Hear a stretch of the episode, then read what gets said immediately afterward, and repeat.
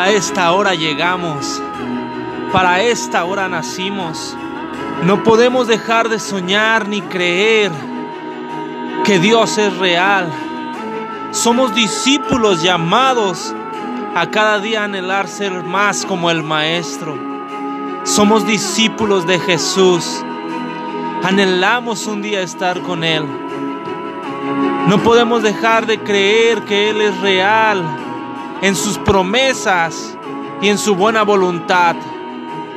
Somos discípulos que anhelamos cada día más ser como el Maestro. Bienvenidos a discípulos.7.